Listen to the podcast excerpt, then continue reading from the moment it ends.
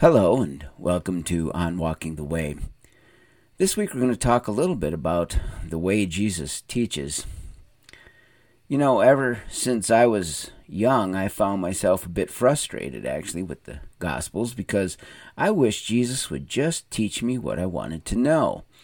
I wished that the Gospel writers would have spent more time on the teachings of Jesus and less time on his travels to and fro and the various people and interruptions he met along the way. I mean, here's the greatest teacher of all time, and the Gospels don't really focus on his teaching. Or do they? In the first 10 of my 32 years in missions, I worked in what could be called the logistics of missions. I've been responsible for the care and maintenance of the 50 plus structures on this campus. I've led our accounting department and created the IT department as we moved from the analog world of the 80s to the digital world of the 90s.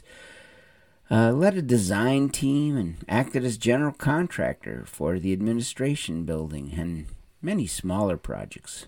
I wrote software for our accounting department and eventually ended up as operations director. All these things I learned by experience and trial and error, reading and watching others that knew more than I did. But after 10 years of serving in this way, God led me to take a sabbatical and spend, I don't know, something like 60 plus hours a week immersed in the Word of God while completing a school of biblical studies. About halfway through the course, God led me to the story of Peter and Jesus in the final chapter of John.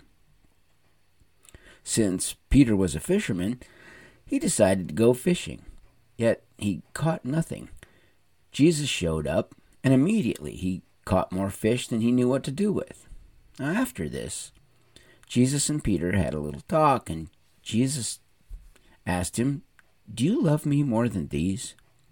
Now, this question is ambiguous enough that it can legitimately be understood in several ways, but at that moment I knew that Jesus was asking me a very specific question.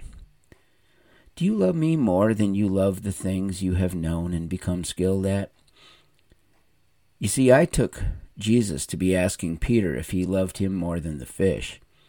He was asking Peter, in effect, Do you want to go back to being a fisherman? Or do you want to get back to your calling and be a fisher of men? The instructions Jesus gave Peter were simple feed my sheep. It was a moment of truth for Peter, and it was a moment of truth for me. Would I continue to do what I was good at? What I was comfortable with? Or would I change my entire focus of life and feed the sheep of Jesus? It was at that point that my entire focus changed from physical and administrative ministry to teaching and pastoral care. But here's the ironic part was that a move into ministry or away from it? The answer, of course, is neither. Jesus was just introducing me to the next lesson he had for me. You see, when Jesus taught his disciples, it was not simply a cerebral process, though he did challenge their thinking constantly, but neither was it simply on the job training, though he did a lot of that as well. The teaching style of Jesus was focused on transforming people into the image of God to restore the image of God that was lost to sin ever since the garden.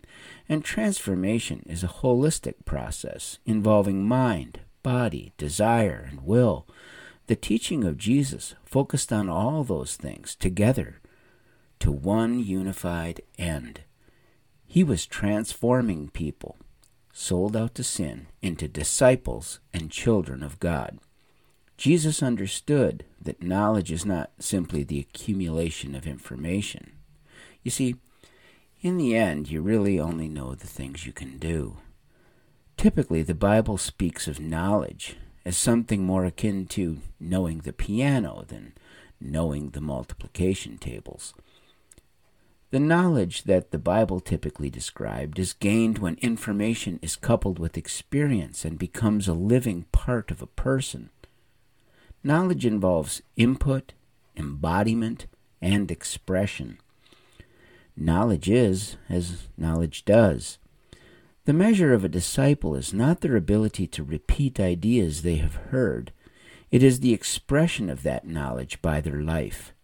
Jesus instructed his disciples to judge teachers by the fruit they produced. We also need to assess our own lives based on the fruit we produce.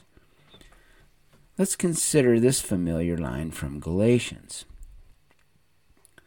But the fruit of the Spirit is love, joy, peace, patience, kindness, goodness, faithfulness, gentleness, self control.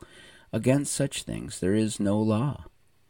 And those who belong to Christ Jesus have crucified the flesh with its passions and desires. The healthy, honest disciple of Jesus will increasingly bear the fruit described in this passage. This fruit is the fruit of true knowledge of God. This challenge was given to me again in the heart of the COVID nightmare when I was unable to travel or teach and our schools were all shut down.